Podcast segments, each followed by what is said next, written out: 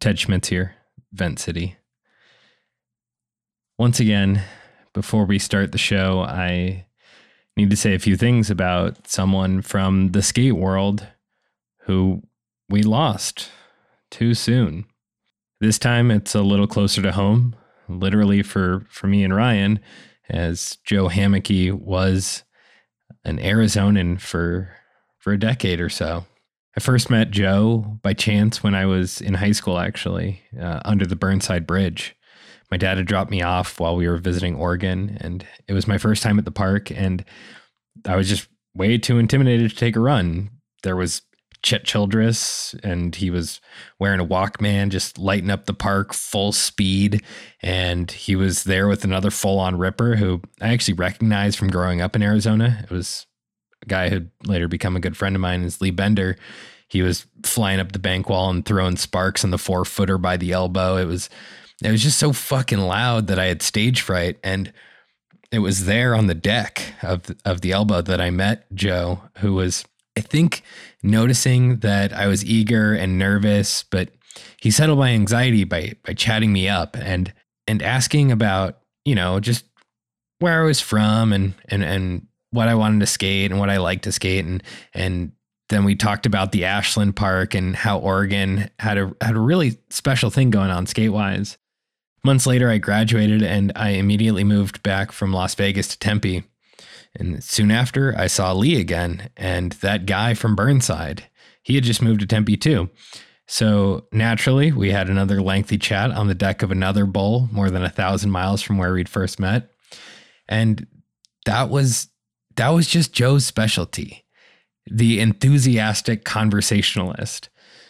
You want a story of old skaters? He's got him. What's Julian Stranger like? Ask Joe. What's the secret to backside airs? He's got a detailed breakdown of the mechanics. And for the record, you just got to turn your wrist. As I attended more sessions at the park and the short lived Cowtown ramp my guy on the deck was usually there with encouragement or maybe even a sick Madonna to stoke out the crew. Ryan and I were were were part of this cohort of people that not myself, but but many of our friends, Ryan included, started to gain traction outside the desert. And Joe was instrumental in in documenting my friends as their careers started to bud and, and take off. And that was in no small part to to Joe's hours on the ground snapping a shutter, you know.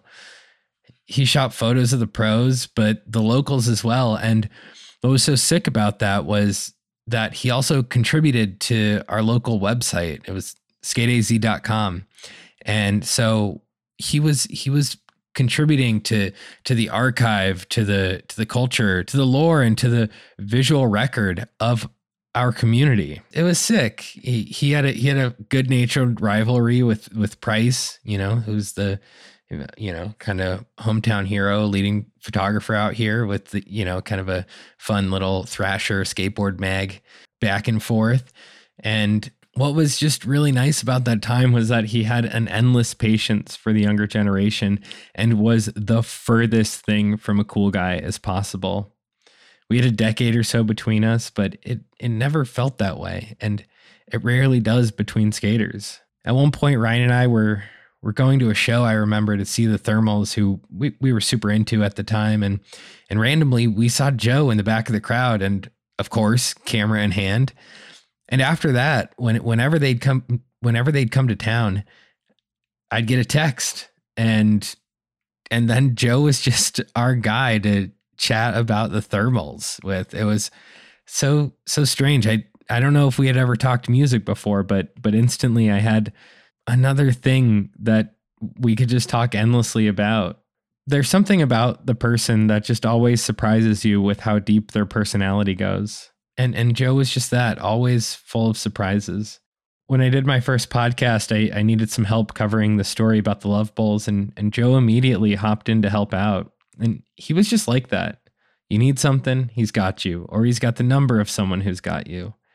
That was Hammeke. Ask anyone what Joe was like. You're going to hear sweet or kind among the first things. And then you'll hear that he's a talker, which is good. The conversation never sucked. never lacked passion or interest and could go from the right foot placement for impossibles. He put his damn near the top of the nose, or then it would shift and he'd talk to you about how weird it was that some skaters were bootlickers. And yeah, Joe was not a big fan of the cops either cuz he was a real fucking skater. When I when I heard that he was in the hospital, it was just a it was a weird shock, but even with how serious it sounded, I just I just thought he would pull it off. He didn't do drugs. He was fairly young and you know, doctors can fix that, right? And he's got kids and he can't just die. You know, he loves his kids. That's got to count for something. And maybe that naive hope is what makes it hurt more, but god damn it, you know? This one really fucking stings. If you knew Joe, you know all this already. If you didn't, read the stories, look at the photos, and be thankful there was someone like him in our little world who always made it better and always made it richer and more exciting and less embarrassing to be a skater. My love is with his beautiful family his wife Jessica, his children Ansel and Taliesin. There's a link to the GoFundMe in the show notes, and I encourage you, if you can, please give what you can to help support the family. And finally, here's a bit from my conversation with him from when we talked on my first podcast. I hope it gives you just a little bit of a sense of what a great guy Joe really was. You know, Rune's probably what, 38 years old? Uh, you think he's that old? Um, I think he is. So you think he was 30 when he did that? Yeah. Oh my god. That's pretty impressive. I mean, it, it just in age terms, not like this should factor into pro skating, but you know, when you watch Reynolds' Stay Gold part, you think he did all of that in his 30s. It kind of hurts your brain thinking how bad your body hurts, you know. You know, he I mean, given his age, it could have he could have possibly been like, "Hey, this is probably going to be my last main video part." Yeah. Like I'm going to go. You know, I, but I think any video part you put out, you you want to give it your all. Yeah. You know, and do it as if it is your last because you never know. You know, as far as like not having another one since then or something, there's, you know, skateboarding's continually changing, evolving. New kids are coming in. Stuff's, you know, it's going more towards YouTube or those kind of things. Um, you know, like in Rune's case, he has a family. And, you know, there's all kinds of factors. You know, does he still skate amazing? I mean, he had awesome skating in the Volcom video. Yeah. And, Oh uh, yeah. you know, I mean, it's, I, I, you know, there's, uh, Reynolds seems to be the exception, but when you get in your mid 30s, it's hard to bounce back. There's something mental that also happens in terms of motivation, um, which is you have to weigh if a trick is worth not being able to go to work or to you know hang out with your girlfriend. Well, for sure. You know, or like in you know in Rune's case, it's like, are you know you got to juggle your time between a family and skating, and whereas like you know when you're younger and you don't have those kinds of things, you can just skate all day, every day, Yeah. and because and your mom will yell at you, but who cares what mom's yelling at you about? You say that as a as a new dad. Yeah.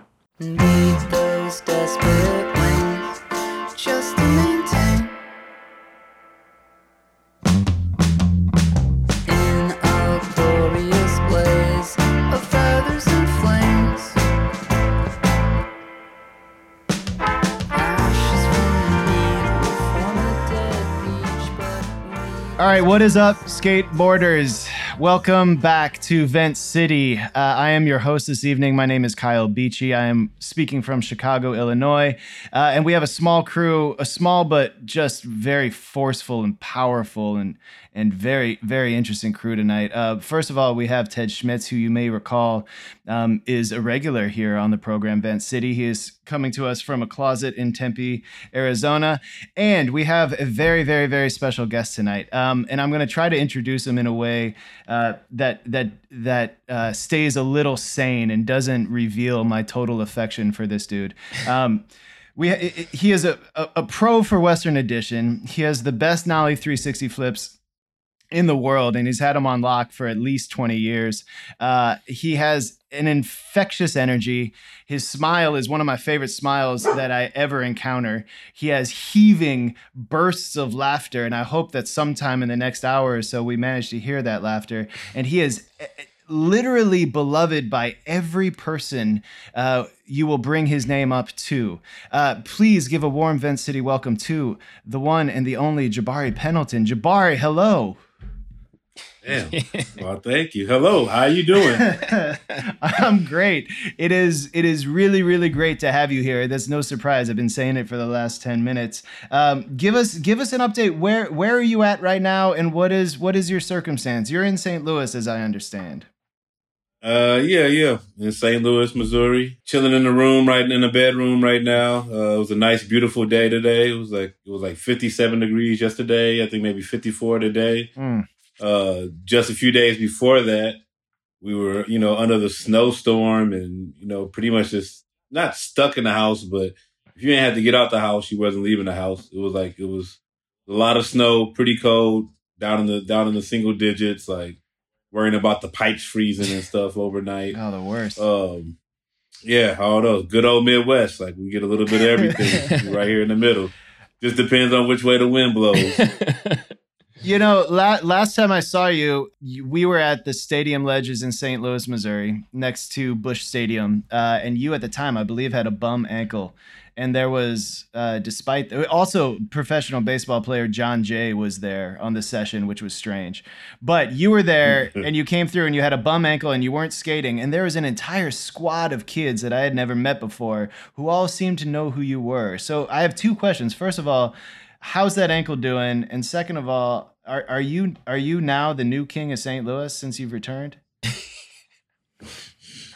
the ankle, um, I don't know. I, it feels it feels a lot better. I haven't really skated since then. I should have tried to get out. I should have got out today or yesterday, but I was handling a bunch of business. I'm shooting for Friday. Yeah, trying to you know get out, maybe hit the stadium ledges and just see how my ankle's feeling because I tried maybe a month and a half ago and it wasn't hurting when I was skating, but it just wasn't right. Like you know, I just like oh, it doesn't feel it doesn't feel strong. Like I'm not like I could just feel something was off. So I was like, all right, I'm just gonna still chill out. Not I don't want to overdo it and hurt myself some more. Like I might as well just give it give it a little bit longer to get better. Yeah, yeah. As far as the king, you know what I'm saying? There can only be one king. Not right, right.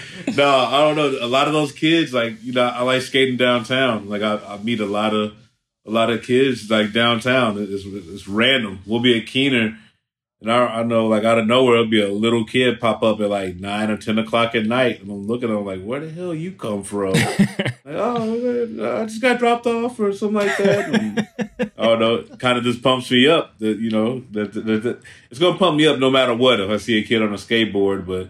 When I see one pop up by themselves downtown St. Louis, I'm like, whoa, this is this kid's tight. Like, he's a city kid for real.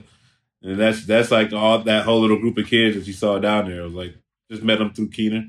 Yeah. And they had just got hip to the stadium ledges. So, so I was really hyped to see him come by and skate because he's just starting to learn some some of the spots that are close to his house. Yeah. So he's like, oh yeah, the stadium ledges. We got Kiener. We got this, this. I'm like, okay, you're trying. You starting to figure it out. I see. So you you you and I have been around long enough that we recall that there was an old Kiener Plaza that, of course, was like the closest that St. Louis, Missouri had to like um, that sort of 90s style skate plaza and they tore that down at sometime in the last like five years but they replaced it with this spot that's really got not much going for it and yet it remains just like the meetup spot downtown how does that happen um Hey, you know one thing you know what's interesting about Kiener?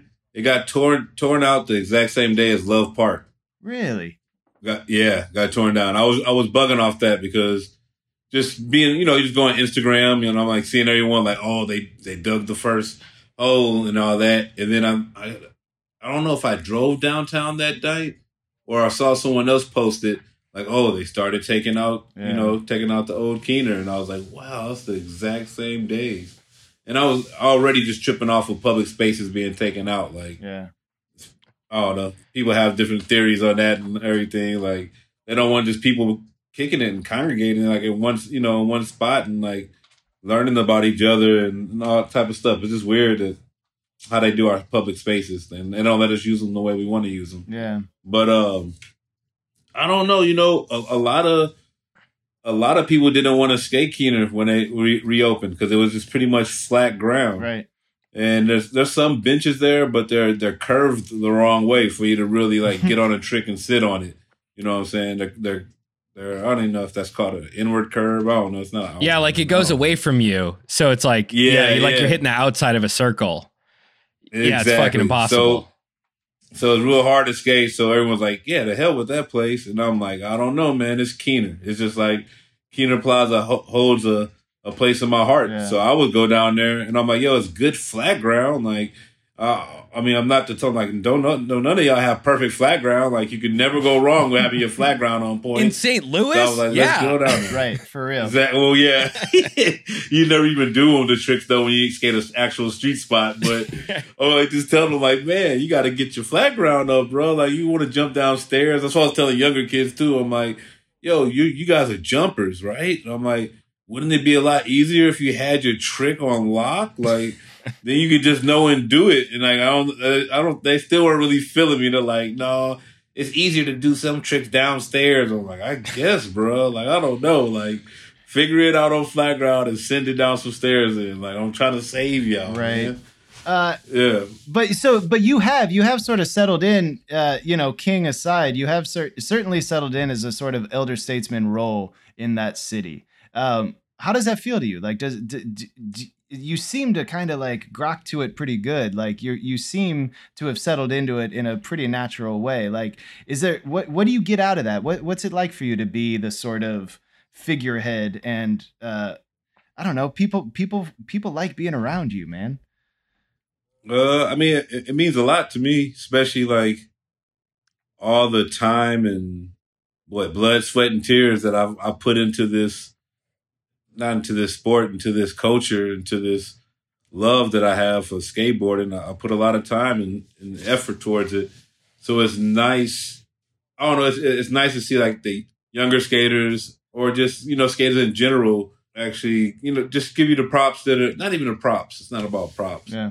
it's just nice to know that it, I, I, be, I've, what I've done has been seen. Like, Yeah. like they see it and they take it and take note and I'm like, okay, like, like you said, it's just I'm no one like special, but I just like just an older, you know, statesman that's, that's been here and done that. Yeah. It might be, you know, done some things we're trying to do, and it's just it's nice to be acknowledged. I guess that's the easiest, you know, easiest way to say Yeah. and it, you know, yeah, acknowledgement. Because not like you know everyone's jocking or anything. Like I'm, I'm no Tony Hawk or anything, you know, or Nyjah Huston. But it's nice to be All for the acknowledged. best, that's too. Just, that's nice. Yeah. Thank God on that one. Yes. Uh, I, I don't want to derail too much, but I was a sort of like pretty obsessive. Like when Girl Talk came out, that was like my video. But I always kind of thought that, you know, Randy Placer is, you know, he's mellowed out quite a bit in the last few years. But if it's not you, is it Randy? And if it's not Randy, who is the kind of like St. Louis icon? I'd have. To, I mean, we have a lot of icons. I mean, we have Chris Casey Mm-hmm. and and, and the captain, like from Captain and Casey show, like Brad Johnson. I don't know. That's that's like a big St. Louis icon. Okay. Um, he did a lot of stuff, you know, behind the scenes and stuff. But I, I would, if it out of me and Randy, I would give it to Randy. And it was one thing I was, I was always tripped off of Randy that he made it, he made it cracking from St. Louis. Yeah. Yeah. Like he he might have he he might have dipped out and took trips and you know and held it down and got clips and all that. But his home base was always St. Louis Mm-hmm. and that was so impressive to me because when he did it was really before people were doing that for real. Or like, oh, I'm just gonna stay where I'm from, Right. and I'll take trips out there Right. and handle my business. And like Randy was that good; he could just take trips, Yeah. get clips, get his photos, and I'm going back home. I'm gonna drink, you know, drink me some Budweiser. Mhm. You know what I'm saying? Under under the arch Yeah. in, in a little raft on the river or something. You know what I'm saying? He's just chilling. And I always respected that. I was like, yo, that's sick. Yeah. I was like thinking like, man, life could have been a lot different if you could have tried to do that. But I, I don't, I don't know. I just never, I don't know. I, I moved to California. I didn't even move there to try to go pro or anything. I just moved to get out of St. Louis. Right. Yeah. So Which Oh, everyone I does. wasn't really a- thinking like that. Oh, your SF footage is a fucking gift, though. I'm I'm so stoked you did. yeah. No. Uh, and I, I'll, I was just stoked. That's why I was filming so much. I was just happy to be there, dog. It was it was a dream come true, and I didn't even realize it like going out there. And then once you get there, I'm like, whoa, this is a this is really something else. This is amazing. Yeah. So I want to I want to talk about that because th- there are a lot of interesting steps in your sort of story as as a pro skater, as a person, um, as someone who I I think I I was trying to think of the first time that I saw you, but before I get into that, I do want to tell a story um, that Joe Herbert tells, and if we're going to talk about Kings of St. Louis, um, it, it, it does behoove us to mention Joe Herbert, who has Got to. has spent a great deal of time and much sweat and much blood and much tears making the city into what the city is. Um, so Joe Herbert has a story he tells about being 12 years old and going into at the time one of the only skate shops in the city, which was called Splash, which was on Manchester Road, which was actually a swim swim swimsuit store more than anything but they had like they had their little skateboard section. And he was 12 years old splash 1990 very early the, the sort of era when everything in a skate shop is like overwhelming and the greatest thing you've ever seen. And in walks he says this voice. He says i heard this voice and there's a lot of energy and he just remembers thinking who is this? And he saw your mom. Before he saw you and he says that he speaks of this as like this unforgettable and singular moment. And he says that immediately he was just like enamored by you. He said that you were immediately like the coolest kid he had ever seen, despite being three years younger than you. He said that, or younger than him, said that you had jokes. And at age nine, you already knew things about like what was going on in skating. And he described you as, quote, this little roly poly perfect little kid. Uh, and I think a lot of people feel that from you, right? Like, I'm, I'm not lying when I say truly, like, there is an infectious energy that you bring to a spot. And, and I think a lot of people who see you see your parts on YouTube and who have seen your clips and, you know, know of not just your skating, but, um, times when you've like just been yourself on camera, right? You had that, that, the three best grabs in history um, like you know you do well on the screen because you carry that it it, it comes with you uh, i guess the question i want to ask is what's it like having everybody like you Ted, Ted and I are defi- divisive figures, and we, we go through life not being liked by everybody. So I, I'm real curious, what's it like being the person that like is just surrounded by love? And maybe how do you do it? That's uh I wasn't expecting that question. I don't know about being loved by everybody. but you know, um man, all right. Not to get too serious, but like I don't I don't know. I, I just a lot of things I just look at like my childhood and I'm like, oh, I really feel like I'm the reason I am a lot of pretty much 90% of everything I am is just from going through stuff through my childhood and everything. Yeah. And I I don't know, like I had a real good childhood, but I had times too where it was just like it was kind of hard. And just I, I didn't feel like nobody liked me. You know what I'm saying? Like I felt like like damn, like no- nobody fuck with me. you know what I'm saying? Uh-huh. So I, I think when I got old, when I got older, or not even when I got older, I just always had in my mind to never make anybody else feel the way certain people made me feel when I was younger. You know what I'm saying? And I was just like, and that was just my way, like not even trying to think I'm gonna be a better person. That was just, I just knew how horrible some people made me feel. And I was like, man, I don't never want to make anyone, I like just not make my friends, but I was like, in my head, I was like, I never want to make anyone feel that way. So I feel like, you know, when I am comfortable and I'm like just being me, like I'm gonna go into any situation and you know, most of the time it's gonna be pretty loving, loving and caring. I don't know if it's that's also from being raised by a bunch of you know a bunch of women, which you know people say, oh, he's this way because he was raised by a bunch of women or something. Like I was, I was raised by a bunch of loving and caring women. You know what I'm mm-hmm. saying? That there was like the, they were the same way around people. They like yeah, just made try to make people happy and uplift them. Like we we can build we can build each other up instead of you know breaking each other down. And like like I said, not to get too deep, I just think it's just like that's the way I came around in most situations, and and especially if I'm happy doing what I'm doing, then I'm just that's all the energy I'm gonna keep putting off because I'm already happy because I'm doing what I'm doing. Yeah. So everyone I'm gonna meet while I'm doing what I'm doing, what makes me happy, I'm gonna give off that energy probably you know times ten for what what how I'm feeling, Yeah. and from that, I guess that's where the you know the love came from. You know, sometimes I I forget, and I'm like, dang man, like. I want to tear up. Like, you really got love for me, yeah. but I, I, I forget. I'm like, man, I'm a, I'm, I'm a knucklehead at times, but I'm a pretty good. I'm a good guy. You know what I'm saying? Uh, I've tried to do good by by mostly everybody. I know I have, no one's perfect, but Right. uh, I think that's just all it is. Like you- you're saying, people like me was like, I'm gonna come off with that energy first. Yeah. You know what I'm saying? Like Yeah. no matter who you are, if you're a little, you know, a little kid that doesn't even know about skating yet, that doesn't know about companies and all that, but you're on the board and you're hype, like I'm gonna be hyped too. I'm trying to give you dap and all that. Ugh, like you just get, you know, you remember, you remember when you were at that stage. So Right. just like seeing a kid roll off a curb, you like, dang, that was your first time doing that. Like you know how dope that feels or how how hyped you are. So you know that's just the same way.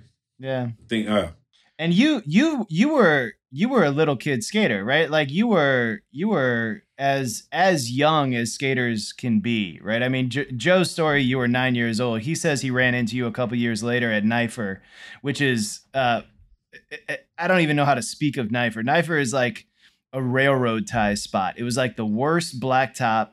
And there were like these railroad tie ledges, and for a time, for a part of the city of St. Louis, or the county, I suppose. It's in Kirkwood. Uh, and he said he ran into you there and you were with Bobby Taylor and you were playing skate. And he said by the time he had seen you and you were 12 or 13, he said you were doing every trick. He, he said you were doing switch melon grabs and switch roast beefs in this game of skate. like switch flat ground roast beef. Is that possible that at age 12 or 13 you were doing switch flat ground roast beefs? I was doing switch roast beefs and all those Oh, like and stale fish and all that. I wasn't doing I wasn't doing melon because No. I was too I was too chubby. My body didn't work like to do, I couldn't do regular melon grabs. You know, you got to be able to tweak it all out and everything. I'm like, I don't think I, my mind wasn't there yet, like knowing how to tweak my ollie and all that. I was just like, yo, my stomach is my stomach inside is in the way. Like I can't grab back there. But the the uh, yeah, the roast beefs and all that and stale fish all day switch. Switch roast beef is such a sick move. Like Mhm. nobody has that in their bag. That's such a sick one to pull on somebody and skate. Respect. Mm-mm. Yeah. that was all my first switch tricks. Were just like, cause we are from that era where fools were still doing that stuff regular.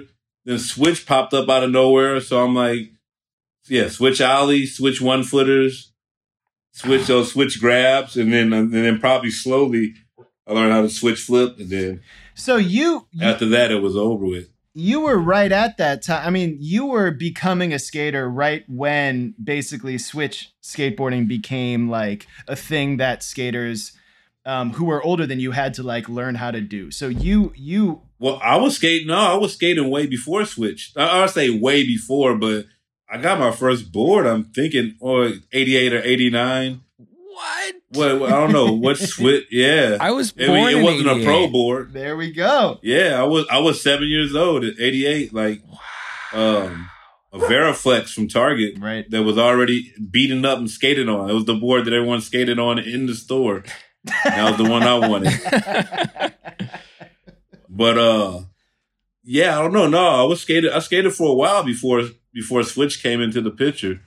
And I'm thinking like when Switch started coming into skating, I think that's when I was more coming into the know-how Right. of skateboarding, Right. skate industry, companies. Right. like looking at magazines all the time, knowing you know what video was gonna come out and stuff like that. So yeah, I don't know. By the time Switch came in, that's when I was in the know-how, and I think I just just took on for Switch. I'm trying to remember if I if there was anybody like there was older cats in Kirkwood that skated. I know I had to probably see one of them skate Switch or something. Yeah. but I don't know. Yeah, that's that's how that came about. Uh, so the the thing that happened, and I, I want to give like some explanation of why why why the obvious thing of inviting you onto Vent City took so long to do because um, I've known you for a very long time, right? I mean, I was trying to think after Joe told that story about Splash and hearing you come in, I was trying to think of the first time that you and I actually skated together. And I think it might have been sometime, I remember a session at Washington University and you were skate, like, remember those ledges were kind of Yes. angled and you could like kind of skate the angled gap between them. Yeah. And I think that might have been that was definitely one of the earliest times that I skated with you. But um, the the reason it came up that I kind of smacked my head and I was like, Jesus Christ, I should reach out to Jabari and get him on Vent City um, was because of the free release of this short documentary film or 30 minute documentary film called The Blackboard, uh, which actually was released originally in 2016 um, but has just been posted on YouTube. And when I when I saw that you were posting it, and I actually got in there finally and watched it, I was like, "Oh Jesus, we got to get Jabari on the show." Um, and you talk a little bit in there about. Uh, you, you talk very honestly about sort of what it was like to grow up as a black skater in St. Louis and some of the the kind of verbal abuse that that led to for you. And, and I want to get into that a little bit because St. Louis has you know, one can't speak of St. Louis without thinking about racial divides and racial strife. One can't these days talk about skateboarding without speaking of the way it's changed and the way that the the sort of demographics and the people who skateboard are very different now than they were in the 1990s.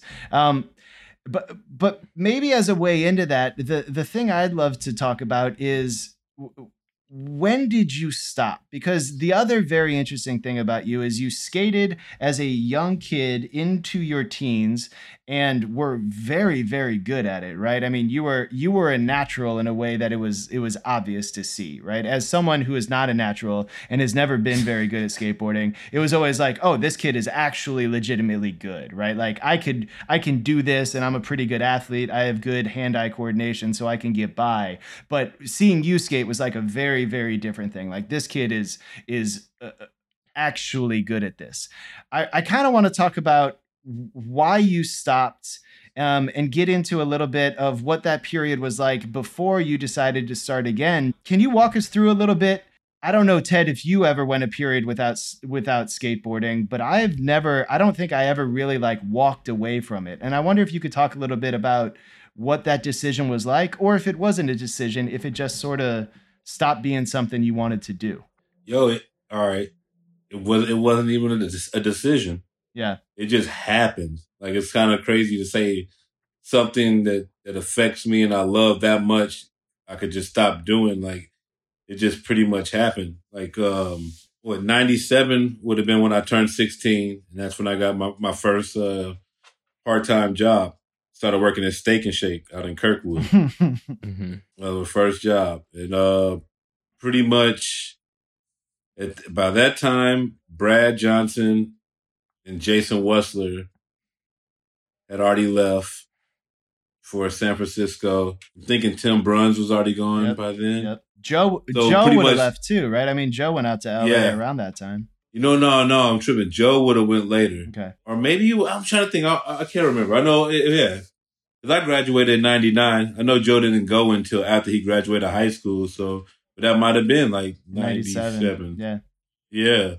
So um so pretty much you know br- all those guys were pick, would pick me up and I'd go skate on the weekends like downtown and I, I'll go skate places where I wouldn't see anybody I went to school with Right. like you know and I and I was like yo I was cool with that I was like all right I can go skate and film and have fun don't have to worry about getting into it with nobody and when the weekend's over I just go back to school and just you know handle that no one e- needs to even know what I've been doing Right.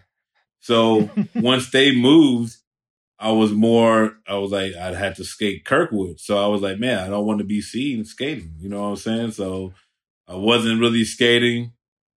Matter of fact, Joe was still, Joe was still in St. Louis because at that time, uh, the, the old Webster skate park, they had a little DIY park in there at the time. It was Right. really good. Right. And everybody was skating.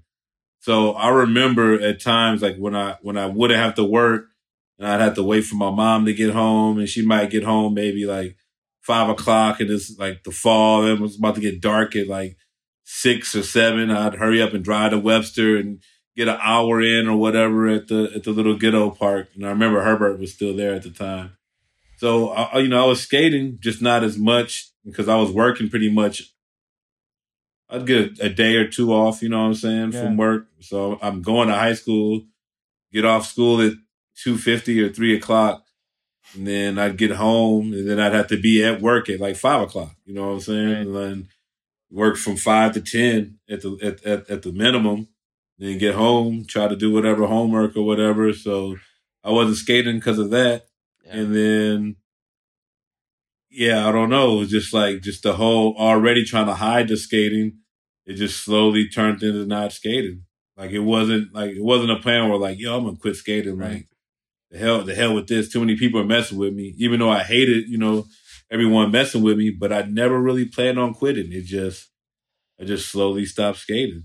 So that's that's something that this documentary, The Blackboard, does very well. Is it it it essentially introduces people today to uh, a kind of historical relic, which is that, um, you know, it's real. It, it, I imagine it's hard for a young person now to imagine um, being ostracized for being a skater.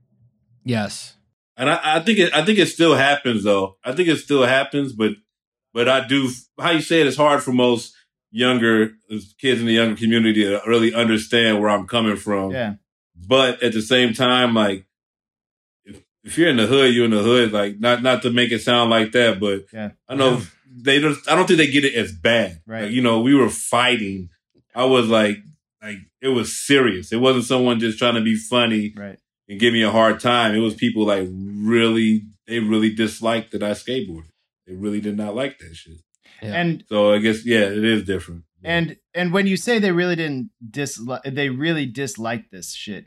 Like, and is that because skating was such a white thing? Like, is that it, it was that a ca- it was well, as as me being older, an older black man, like I, I mean, and I understood it. Well, I didn't understand it then. I, I was kind of confused. Now, I mean, and it, just just I can only give you the the, the truth of a black man. Yeah. you know what I'm saying? Yeah, like yeah.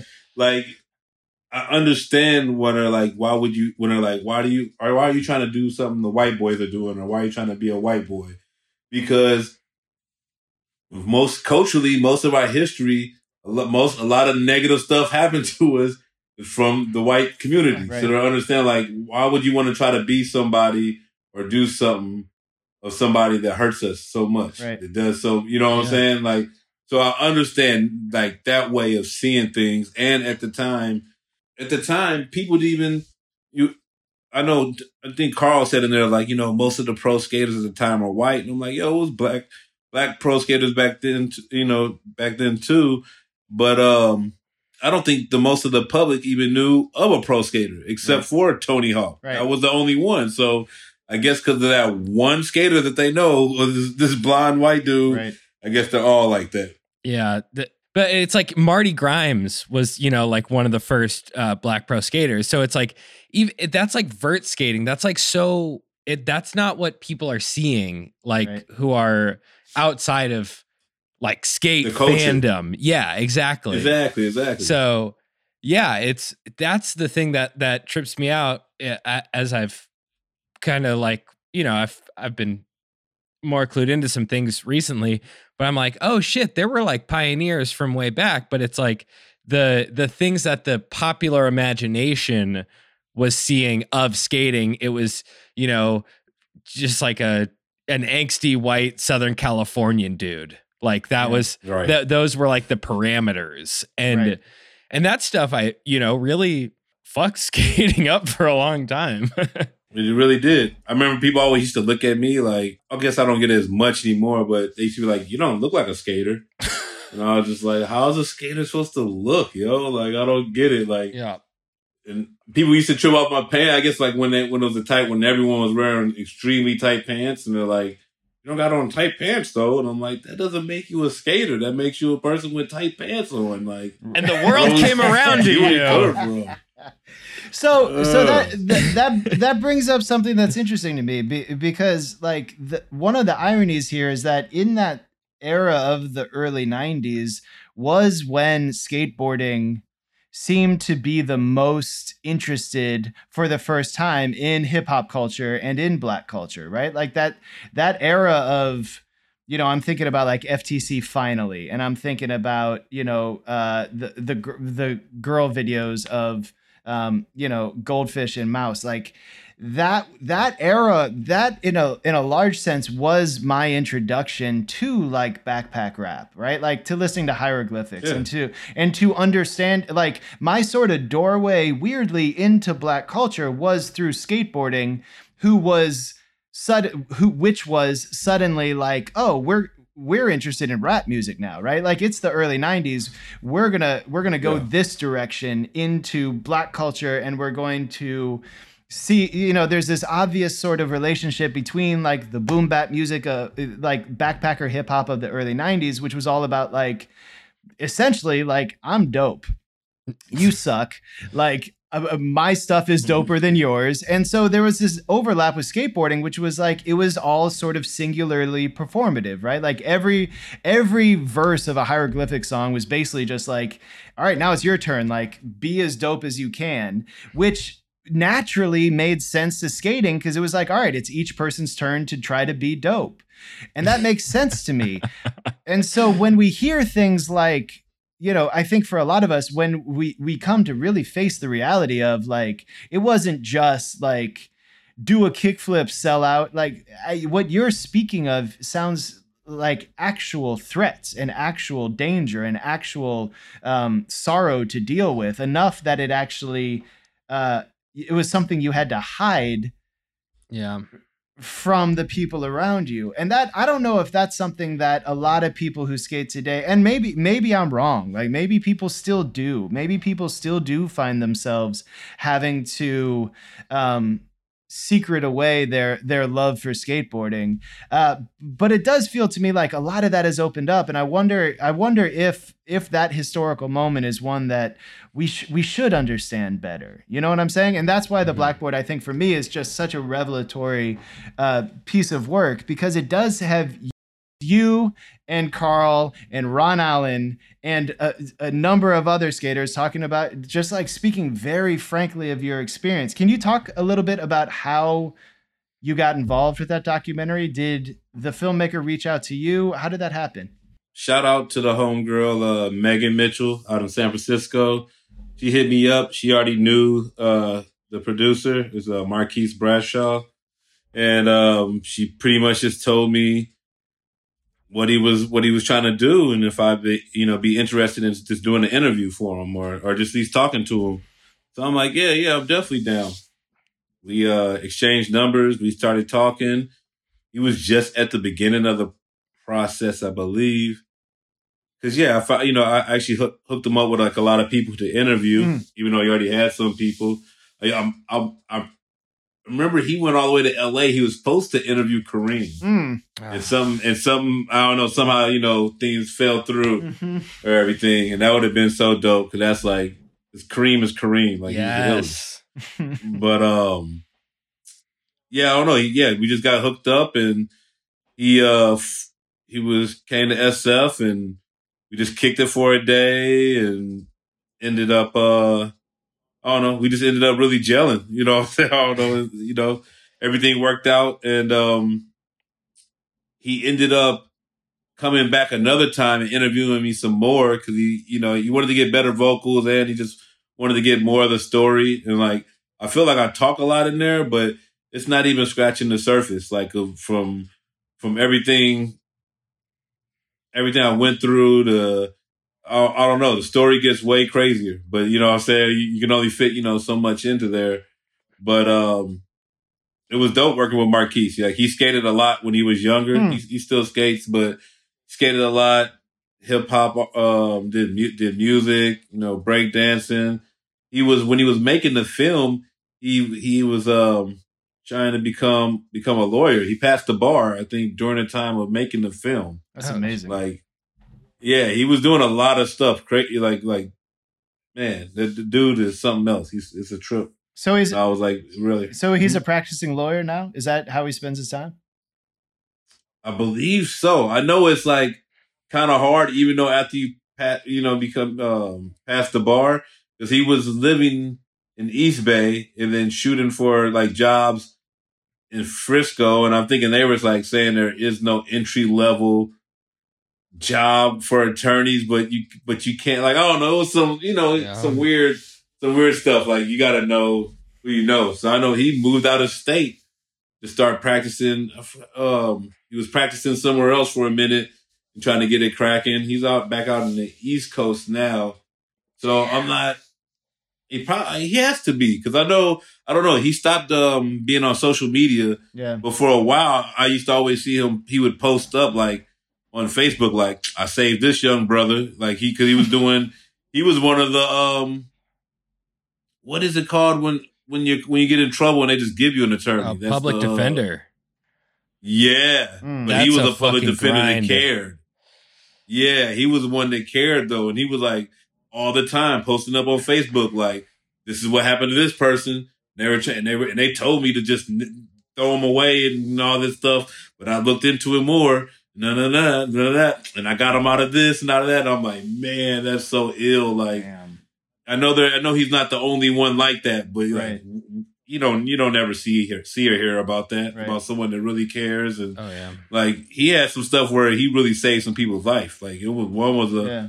a I think a rape case that was like man it was it was some he was posting a lot of stuff and I'm like wow that's a trip. Yeah. Like that person would have been done for if you weren't there.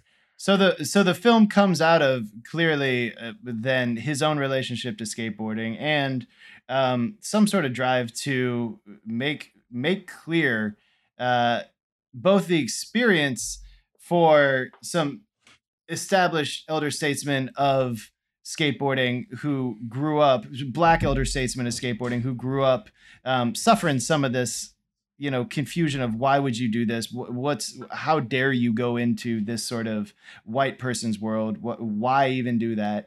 Um the document itself man it's it's a really powerful short film. Um and it's free now and i really hope everyone who's watching this goes out or listening to this goes out and tracks it down and watches it um, one of the things that really I didn't realize Jabari because in my head, so I went away to college in 97. I left St. Louis in 97 and I didn't return until like 2002. Um, and that was right around the time I think Joe came That back. I was getting my second skateboard. Yeah. You were skating your second skateboard.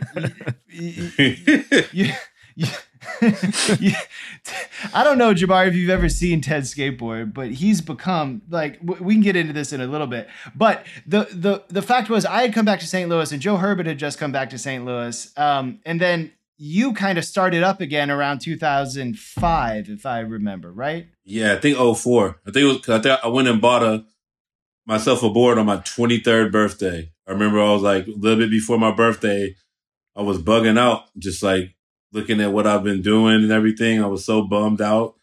And uh I think Brad Johnson and Wessler was in town. All right. And I happened at the time I was working for AT&T. I remember going down to uh to Blueberry Hill Mm-hmm. and I ran into somebody that I worked with, and they were like, "You're Jabari Pendleton. Like, you used to skateboard and all that." And I'm like, "What? Like, how do you know that?" Like, like, we worked together, and then he was like, "Yeah, I just saw Jason Wessler and Brad Johnson here and all that." I'm like, "What? Like, how do you know these guys?" So I might call them, like, where are you guys at? And they're like, oh, we had to look, we had to leave out because we got to catch a, a flight early in the morning and go back to SF. They were just in town for like Christmas or something.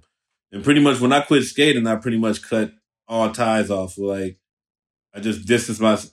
I don't know. Like I said, I didn't mean to, but I guess once, once I hadn't been skating for a while, it's not like I really kept contact with anybody or anything. It was just, Yeah. just a new new life, you know. Right. Um, I found out that they had kept skating and saw what they were doing, and I was like, what? And Hmm. I was like, Herbert would always hit me up every once in a while, like, what are you doing, man? You should go skate and all that. So Herbert happened to hit me up, and I'm like, yeah, yeah, you know, I, I will one day or something. And then, like I said, sitting in the basement, like homies playing video games. I don't even like video games. I'm sitting there, I'm like smoking hella weed, probably like nodding off. I'm so damn bored. And I'm just like, man, the hell with this. Like, I wasn't doing nothing at that time, dude. I was like living at strip clubs at the time. Like, it Yeah. was, it Yeah. was like crazy. Yeah. I was making good money at AT and T, so I was kind of like just just partying and doing whatever. Right. But um, yeah, I was just like, man, you know what? I'm gonna go to Infinity and buy me a board on my 23rd birthday. And I went there, and it was dope to go there because I had never been in there. I had just heard about it Right. and how the how a homie that I grew up skating with owned the shop. So I'm like, what? That's so crazy. like, like Jason like has his own skate shop. Well, that's sick. Went in there, got a board. I think I got a got a Jason Dill Alien Workshop because they had a big old nose.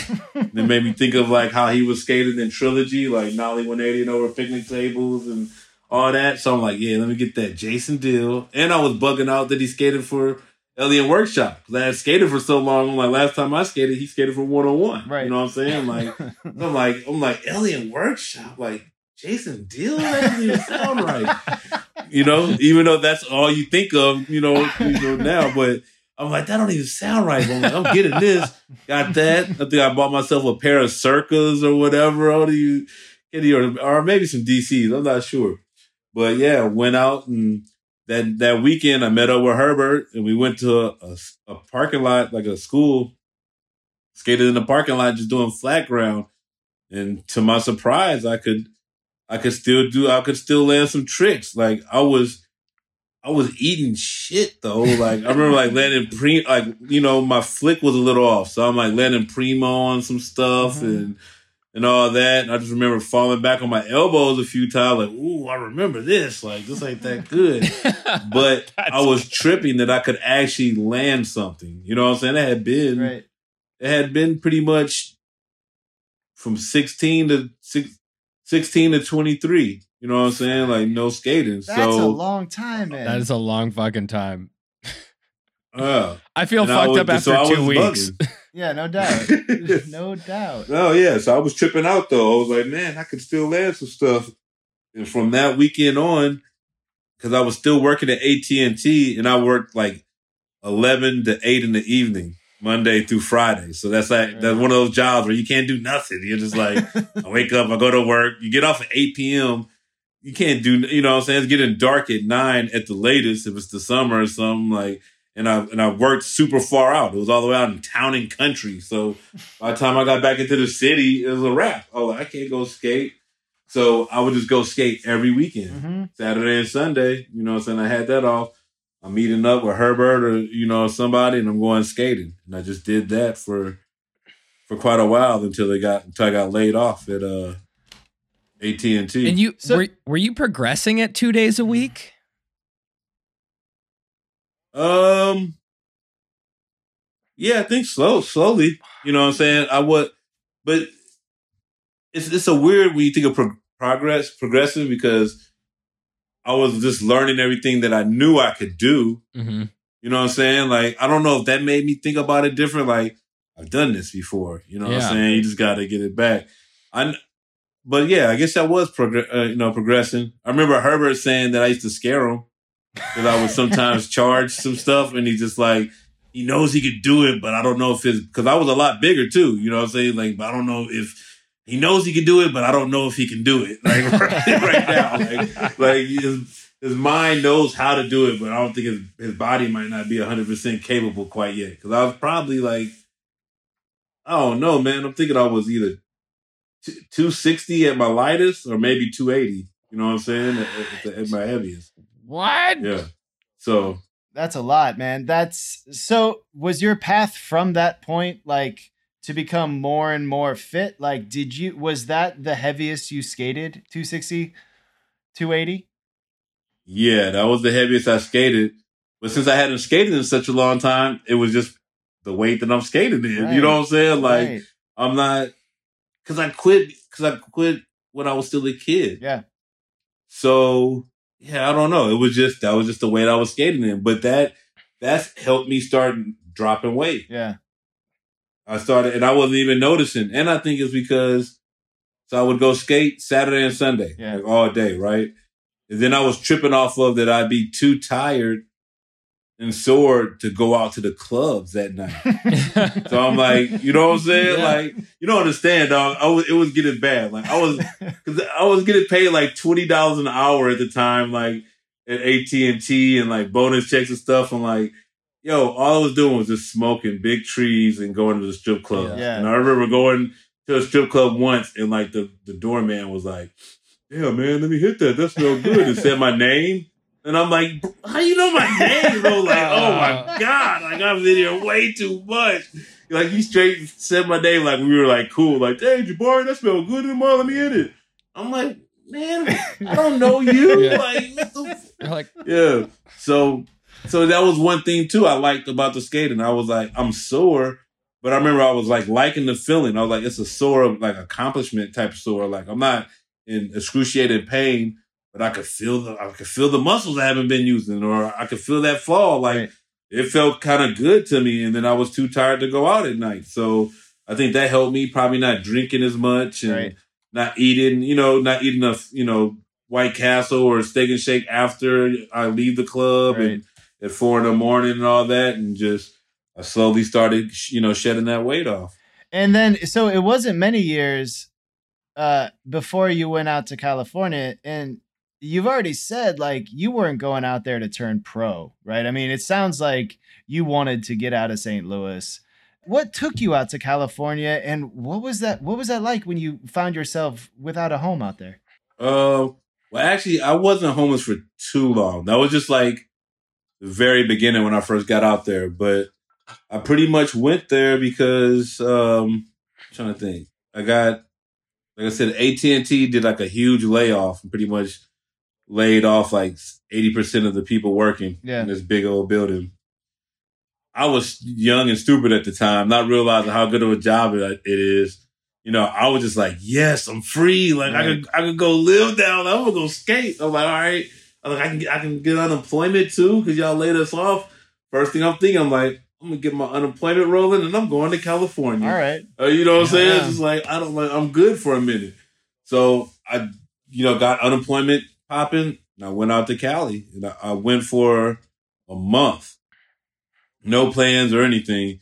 Just went for a month, kicked it, stayed with Brad the whole time, and um, stayed with Brad, stayed with, with at, at uh Tim and Matt's house a few times. Uh, the homie Leland, you know, it was it was it was a lot of St. Louis out there. When I went to visit, I was like, yo, that's dope. Like I remember just riding around with Brad and running into another uh, to Terrence, another uh, you know OG skater um, from St. Louis and all that. And I'm just seeing, I'm like, yo, that's crazy. Like St. Louis, uh, St. Louis is out here. right. But um, yeah, it, it was it was a trip. But uh, yeah, I get out there. I did that for a month.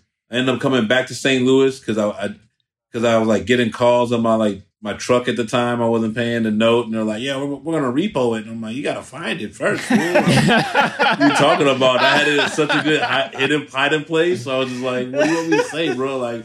I'm in California and it's hidden. Like, you guys are not gonna find it. And, like it's simple as that. So I'm like, all right, I'm like, all right, I gotta go back and handle this. So I come back, take you know, take care of all that.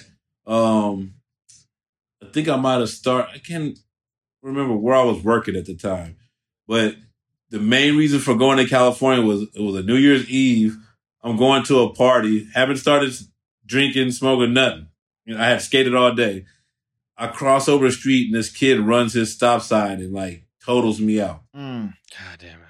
And I, when he totaled me out, I was just like, man, I ain't got nothing. I got no car. I got no, no, no, I don't got the AT&T, so I can't just buy a new car Right. real quick and like, and all this stuff. And I'm bugging out. And like, I paid that truck off and I left. I just went to SF. I'm like, man, I'm out of here. Brad was just like, what are you doing in St. Louis? And I'm like, man, I'm like, I'm working, a, you know, a shitty job and, and, and I'm skating, like trying to figure it out. And he just like, you could do that exact same thing here. You know what I'm saying? And I don't know. For some reason, that just clicked with me when he said that. He's like, yeah, you can you can work a shitty job here, skateboard, and Right. figure it out. Like you're trying to do, like you're trying to do there. And I was like, I was like, you know what? Yeah, I can, huh? Yep. And so I dipped out, went out there, and uh was staying with Brad for a minute, and then.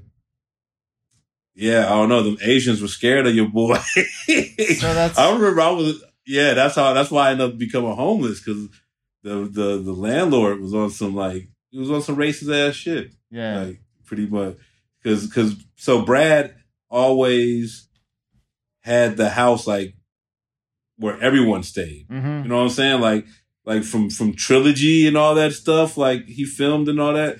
Like from Maurice Key would stay there, Pat Washington, Henry. Like that, that was that was like the ultimate skate house. You know what I'm saying? And there, there Rob Welsh lived there. hmm All of them lived there, and like it was only a two bedroom or yeah, I guess it was two considered a two bedroom apartment. But they were always had like ten to twenty people living there. You know what I'm saying? right. Like always been like that. They never had a problem before. And and the funny thing is, when I got there, it was just Brad living there and Matt Jones. But uh, I think the apartment was still under Rob Welsh's name or something. You know what I'm saying? Like, like, like, dude, like they had never tripped before. But then they got me. You know what I'm saying? I, I understand. Like I, I had like facial hair was all looking crazy. I had the braids. I was like a bigger black dude. But I speak to people and I let them know what it is. Right. You know what I'm saying? So I'd be like out in front of the apartment smoking a cigarette. And then, you know, the, there'll be an old Asian lady or something coming in looking scared as fuck. And I'd just be like, I'd open the door, like, cause I'd have a key. So I would show them, boom, open the door so they don't get nervous. Like, I'm just some random dude standing out in front of the apartment smoking. And I'd be like, oh yeah, I'm staying with Brad. Cause he was the, if you walk, you open the doors, you walk up the stairs, his apartment was the first apartment. Right. Boom, right there. And, and, and everyone, I think everybody already knew him. Right. Yeah. So be like, yeah, yeah, I'm staying with Brad and all that. Out of out of nowhere, I know there was some work that needed to get done in the apartment. I think maybe a leaky faucet or something. And he was just like, uh, yo, you gotta stay with somebody while while the you know the landlord comes in and fix this leaky faucet. I'm like, all right. So I went and stayed with Wessler and at the t- when I, when he Brad hit me back, he was just like, bro, like, you know, he felt bad. He's like, you can't come back here. Oh, And I was like, what the fuck you mean, man? And I was just like, the landlord was like, who's, you know, I know he didn't say, I don't know how he said it, but like, how, how, how did he say it? Who's this black guy that said it? Like, Right. he had to say something Right. along those lines and saying like these people are nervous and scared and that no one can stay here that's not on the lease. And I'm like, that's some bullshit, man. It's like Nobody's 20 on people the lease. always Right. living here. Right. And, and and at this point there's only two people plus me. And and they're not on the lease. Right. Yeah. I'm pretty sure I remember Brad said it was still under Rob Welsh's name, and they just thought Matt Jones was Rob Welsh or some shit. so I was just like bugging. I was like, yo, this is so fucked up. Like, fuck this landlord. And I was like, I don't know. It was out there like in the avenues. I don't know. Yeah. So yeah, so that's what that's why I ended up becoming like I didn't have nowhere to stay because you know it, it was whack, but it was just like it was nothing. It was nothing Brad could do. Yeah. you know what I'm saying. Be at the end of the day, so I couldn't stay there. And then Wessler and them had like a different living situation, so I couldn't stay there. So I was just like, fuck, I don't know. Like, I don't even know anybody really like that yet. So, but a lot of people held me down, like Tim Bruns and, and Joey Pepper. They had, they had an apartment. It was the, it was the old, it was the apartment that Joey and Rob Welsh had together. And then Rob moved out and then Joey and Tim had it. Stayed there a bunch of times. Like, I remember it being Just like following late around, night too. Uh, Rob, Rob Welsh's uh, breadcrumbs. Yeah, man, like, just- where, where, where you been, Welsh? Like, Follow Welsh. Straight up, I never even thought of it like that, but I did. Like for a lot of like a lot of couch surfing, like yeah, held it down over there, and then like shout out to the homie Jacob from uh Pier holding it down from Pier Seven and everything. Like that dude held me down a lot. Like, and I think that's why I skated the island so much because I met people down there that held me down when I really needed Yeah. it because I had I really had nowhere to go and like yes it would be some it was some it was some harsh nights like some nights just walking like because just just trying to stay awake like man I'm tired as hell but then at the same time you know I met other homies that were kind of on on a bad one too Right. so then at least we had each other to get through you know get through the night like damn how much money you got like got enough, maybe get a bag, like get, Right. get some weed, like not even thinking about eating, like yeah, we just blow that and wait till the morning and figure it out. Like Yeah. it, it was crazy, but it also, you know, it made it made me who I am. Yeah. And then it wasn't long before you popped up. So you you got you got hooked up with Mike York's company at the time, Turf, for a bit, and then you were on Western Edition, which is a company that, I mean, there's not a bad thing from where I sit to say about Western Edition, right? I mean, eh, when I think of San Francisco companies, I think very quickly of Western Edition, and it seems to me that they were they were ah- ahead of the sort of small board company fad by a long shot and it never really clicked outside of San like people knew people who knew about Western Edition knew about Western Edition right like everyone Yeah. knew that their boards were like beautiful like the design of their graphics is beautiful and their like five or six board series were beautiful um Yeah, I, I should be a millionaire off of Ian's artwork. I be thinking like his board should be selling for so much, and then to be like, oh yeah, I want that Jabari Pendleton. Like not even know who I am, but Right. just pay stupid money for the board. Like that's how it. Ian is ill with it. Like I I don't know. I love skating on those boards. Like I get so many compliments, and you know, especially from art lovers. They're like, "Wow, that's a really amazing board." I'm like, yeah, you know, you know how we do. Why why do you think it never translated outside? Like why did Western Edition stay a San Francisco company pretty purely? Well, I was told what Western Edition was actually originally made for was supposed to be like a transit like a transition company or something to get people that they felt weren't getting a, a, a good eye on them. They would put them on. They're supposed to put them on Western to get them out there more to get onto a bigger company. Interesting. Ah. That was that was what originally It's a lily pad. I hope I'm not saying this. Oh, yeah, I'm, I hope I'm not saying that incorrectly, but if my memory serves me correctly, I'm pretty sure Ian and Brad have told me that before. Like that was the whole deal because you know Yeah. maybe because Girl and Chocolate was so popping at the time and all that, and like yo, there's more skaters in the city Yeah. that are just you know people just aren't looking at like let's put them on here. People will see them and then they can move on to something else. yeah. So like maybe like a what's that farm team? Yeah, that farm team. farm teams Yeah, are yeah, kind of yeah. like kind of like that. Like um, I think that was what the you know the original idea.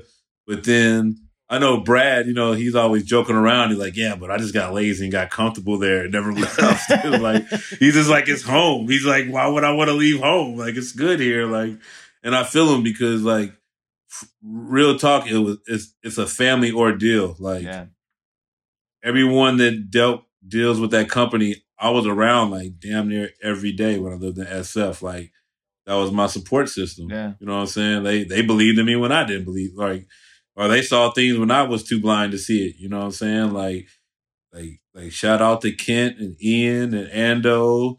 Like and, and there's a lot of more people behind it, but those you know those three people like like man Ian and Ando did so much for me, uh, and I can't even repay them. And I don't, I know they don't even think that, but like real talk, they've done so much for me. It's a trip. Yeah.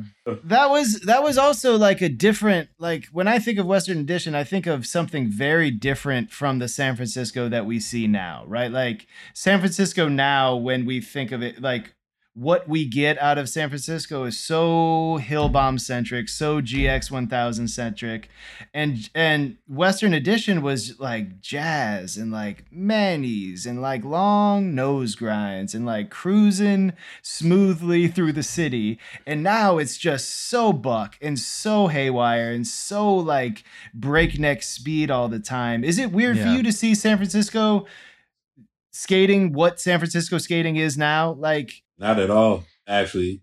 It's weird because all that was going down. Like the GX fools have been killing it from day one. yeah, Like I know when they first came out, their videos wasn't showing all that bombing, but they were all about that life from day one. yeah, Yeah. Like they were, they they came out like I don't know. Big ups to GX. Shout out to Ryan and that whole crew. Like those fools are amazing. And at the same time, like Ryan is a skate rat. yeah, Like he knows all about Western. He knows about every single video, all the tricks and everything. Like just because you know he might be documenting and pushing you know something else doesn't mean he, he's not aware of other real, you know, real stuff that's going on. Mm. And like, um, yeah, I don't know. It doesn't surprise me the way the way SF is being shown right now. This is it's so many different sides of SF. hmm Yeah. That that's the thing. Like, yeah, you do have that that gnarly ass hill bombing. Like, yeah, they're bombing hills of death right now. Like, Mhm. it's crazy. Like, I was al- always, you know, get down on the hills. but watching those videos, like, nah, they they gets my heart, like my my my blood pressure, you know, rises and stuff. Ooh, child, like you see that, like, yo, it's pretty uh crazy what they're doing, but they're just taking it to that next level, man. And uh, you know, you have that side of SF. Then you like you got you got the chill side of SF, like fools hanging out down at the island, like or at EFB, and like they just post there and skate that like a plaza, and they know their homies are gonna be there every day, and they they got their little drink and they got their little smoke rolled up or whatever, and and, and it's super chill. Chico still like But at the cruising same around. time, they Chico. yeah, Mm. but at the same time though, I was like those kids bombed the hills down to get down there. Right, You know what I'm saying? They might not be doing the death defying thing, but like, yeah, all the hill bombing like that's just that that's just SF. Right. Like that's going down regardless. Like that was the ill thing. I can't think of like someone you would think is super technical or something in SF. But for him to get to the spots, he's bombing those hills. Like everyone bombs pretty much. Like Yeah. it's, it's a way of life. That's just the, the San Francisco terrain. It's always been that. Yeah. So what's it like for you to be back in St. Louis? Like, do you do you still feel like is part of you still in San Francisco? Do you still wish that you were out there? Do does it does it feel at this point natural to be back? I wished I was out there until COVID came up, Yeah. and then I was like, man, I'm glad I didn't know Right. in the city like right now. Like I know some people like, man, you tripping, but I was just just like, man, you you know, St. Louis, you move different here. Yeah. You know what I'm saying? I'm in I'm in my own vehicle. Uh, I got my own personal space and all that. I'm not breathing up on nobody all the time and and all that. But um I don't know. I, I miss I miss that stuff a lot. And and uh I need to get back out there. It's Yeah. been a minute. I, I, like I think I moved back to St. Louis in 2017 and then I went back for a memorial in San Francisco like 2018. So it's been been about three years, Yeah. something like that. So I don't know. Oh, this, we'll see what it is with. um I mean, traveling is good right now. I, I'm not a weirdo, but I'm just like, man, I'm not in too much of a rush to do anything right now. Like, like I'm not a zombie and like super scared of stuff, but at the same time, I'm like, man, don't nobody know shit. Like everyone thinks they got everything figured out. Like, nah, this ain't this bad, or this is this bad, or this and this and this. I'm like, all y'all don't know nothing. You're just saying what you believe Right, in. Like, Right. I'm just gonna chill and just I don't know if something comes up that I have to do, I'm gonna do it. But I don't I don't know. I I'm peep tripping off a of Suciu. I don't want to I want to do things like him. He's been just driving cross country. Like Yes, man. Yeah. I don't know about like hopping in no like I, I see all my friends do it and they're all good. But I'm just like, man, I don't want to be on no fucking plane with no mask on or double masked up for Mm-mm. certain amount of hours. Like, I already got sleeping. He's like, oh no, I'm already snoring all crazy. Like, oh no, and now I got these masks on and just like s- sucking up the same. We already in a recycled air, and then you got recycled air in a recycled air. Like, I don't know. It's too much for me. Yeah. But um, yeah, I don't know. I was tripping out Suciu. I was like, man, he's been killing it. Like, and just yeah, drive across country. You're like in control of who you're around, and you're still killing it and hitting up hella stuff, and like looks looks fun, fun and safe. Yeah. Fuck yeah. I have a digression about switch skating. Oh man, get in there. I want to talk about switch skating too, Well- because Jabari is my favorite switch Mongo push in the whole industry. Oh, That's That- crazy. I was just thinking that when you were talking about Switch, you're like, you know, I got to switch Mongo. You've got Like, a, my Switch beau- push ain't a that Switch- great. beautiful switch Mongo. I'm well. That's the thing. Like when people are giving you shit because like skaters were supposed to be in tight pants and you were wearing baggy pants. Then the skating came around to you. The same thing Mhm. with the Switch Mongo. Oh, is That- that hot now? Switch Mongo. Ti- Tiago made it completely That's acceptable. right. That's It is- right. Yeah. It is absolutely. uh I mean, Costa never stopped it, but Right. Tiago just fully brought it to be like, no, no, no, this isn't something to look down on. This is something to continue your vibe. And Um, Kalis and Josh Kalis, by the way. Kalis has a remarkable Beautiful Switch Mongo. Switch Mongo. Yes. yes. Um, no, it's just it uh, for whatever reason in my I'll still say early 30s. Yeah, I'm 33. I've Early decided to be a bit of a Switch skater. Mhm. Um, you are a remarkable Switch skater, and for whatever reason, we always have somebody who just understands the Switch backside on this show. It's not Mhm. uh it's not me particularly, but there's Ryan Lay who said he ran into you in SF actually. And then Ted Barrow's also on the show. But there's this thing that you were doing uh when I like just YouTubed you earlier as well. You were showing people how to switch back 5 That is hands down the hardest, scariest, most confusing thing. Uh and I just respect the game. I Mhm. I still don't understand it. How did you just kind of make that jump to being like, oh, I'm a switch backside skater? Like, and that was that part of your earlier shit, or was that part of your Yeah. second phase? Mm. Every yo, I had no second phase. Like everything that you pretty much seen me do as an adult was me just relearning stuff I had already knew how to do as a kid. And I Mhm. think I think that's but no, no, you're like, no, like that that's what seriously helped me. The me. switchback tail Because when you're shoves. young, Dude, yeah, yeah. Jabari did one of the best switchback tail shoves I've ever seen at a spot called Gateway in St. Louis, Missouri. That is a tall ledge, and you switchback shove that in like 1995, if I'm if I'm not mistaken. What?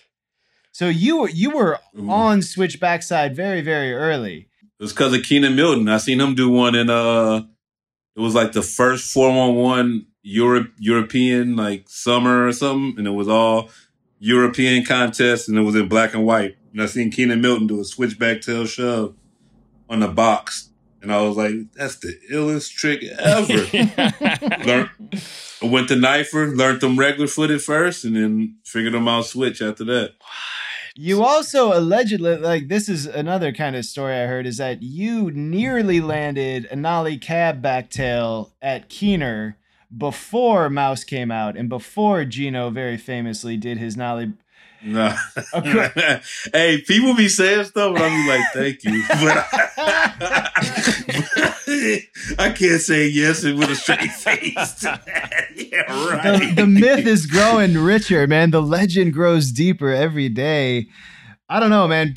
There, there, I think what you just said is an important thing. That like who who you were, the skater that I saw in the 1990s, is every bit the skater that became the sort of like Western edition turf and the sort of like beloved beloved uh large bodied skater of the 2010s right? Like the the the people who took to you and and and I don't want to undermine that like you have represented for a, a whole lot of larger bodied people in the United States. Like you could be a skater like what is that like for you to know that like there are people who see you as like a possibility model? Like oh this guy this guy's this guy is large and this guy rips like people look up to that like you are in that and you can't deny that one you can deny the the nollie cab back tail but you can't deny that for a, a whole class of folks i who might otherwise have been like oh this skateboarding is a thing for small and slim people like you've shown them that no this there is a possibility here you can do this Uh, it's it's an amazing feeling to me. You know what I'm saying? Like, especially when I've had bigger skaters reach out to me and just you know when they tell me, it means it means so much to me because you know I had I had people I looked up to through like no all right. Uh, so I was gonna say I had people I looked up to on like skate videos, but not in person. But that's not true because I had a, you know a lot of older homies that I looked up to through skating. But it's just just to have a positive impact on someone's life. It's that simple. That's I think the easiest way I can say it. Like on or off a board, if you have a positive impact on someone's life, man, that's like the greatest feeling. like to to me personally, like and then especially if you didn't even try. You know what I'm saying? Like, um, you know, and they say everyone has a gift, you know what I'm saying? And you're supposed to just be true to that gift. And if you do that to the most, like every, I'm not even saying it correct. Like, you know, everything everything will work out the way it's supposed to be. So I'm like, maybe I was really doing what I was supposed to be doing, just be skating and being happy. And me doing that impacted other people in a positive way. Yeah. Like I can't really, I can't really beat that, man. Like that's like, that's how I'd, I'd want the rest of my life to be. You know what I'm saying? You might not always be able to get that, but that's dope. If you can live your whole life doing something that makes you happy and that, and what you're happy at doing also impacts other people positive, you know, positively, positively Yeah. or whatever. Yeah. That's, that's like crazy. Like how can you get, there's nothing. there, that's a win-win situation. There's nothing but good coming from that, Yeah. you know? So it's, it's an amazing feeling to me. Like I think that's the two things that hit me up the most was like, yeah, uh, bigger skaters telling me like, yo, you, you know, you inspired me. I didn't think I could do it because I was too big, but then I saw your part and I was like, oh, I, I can do it. You know what I'm saying? And that like, that put, brings a warm feeling to me like that. And then I've had, and like, I've had probably more of the bigger skater like messages, but then like I've had some, um, you know, one like a message when I was out in SF from a kid out here in St. Louis and saying like he quit, he quit banging. You know what I'm saying? Mhm. 'Cause he's like, man, I seen you skating like all this and that. And like, I, you know, I used to be doing all this stuff. Like I just quit it. I just want to skate. Yeah. You know what I'm saying? And I and and he didn't say he wants to go pro at skateboarding. He didn't say he wanted to. You know, he's like, I just want to skate. So who knows what that skate is going to take him on to later on? But I know what it took him away from. Right. It took him away from some bullshit. Right. You know what I'm saying? It took him took him away from something that most likely didn't have a future for him. Right. You know, so yeah, stuff like that, like it's like it's touching. It, it moves me. Damn. Yeah, it's it's beautiful, man. It's beautiful. It's beautiful to do a, a silly thing long enough that it ends up not only rewarding your own life and and getting you off of whatever other paths you could be on, but if you do it in such a way that you inspire other folks to have their own adjustments or make their own adjustments away from what whatever is unhealthy or whatever is potential potential alternatives to this path. Like yeah i mean it's it's the most beautiful thing. Like we don't we don't need to talk about god or faith or anything. If you can bring that sort of blessing into someone else's life like that's that's that's beauty. That's sacred if you ask me. So yeah i i, I think i think i think to feel that and to feel other people reaching out to you like that is is a testament that you've done something right man. Yeah. I, I Yeah. I never heard that. You know, I th- I think about it sometimes, but that's like a frame of skating that I that I don't really. Maybe it gets asked in interviews or something, but it's like skating really doesn't. Uh, in most cases, like doesn't deliver materially. Typically, Mhm. like uh, we don't. Mhm. Most of us don't get uh, what I would call the Chaz money. Um, but but I, but I but I do think about that sometimes. Just like before I skated, I played like half a season of Pop Warner football before I just was like fucking over it. But I played a shit ton of video games as like an eight year old. You know what I mean?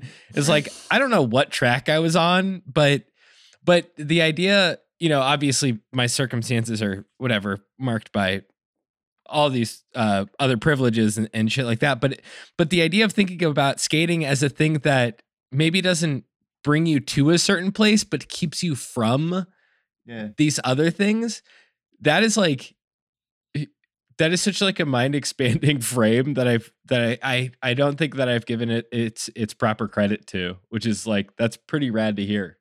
yeah Yeah, because everyone always just trips off like, well, where's it gonna take you? But like, where has it taken you from? Yeah. you know what I'm saying. Like, they gotta, you know, trip, you know, look at all all aspects of it, and and like you said, skating normally isn't doesn't pay off like you know financially for a lot of people.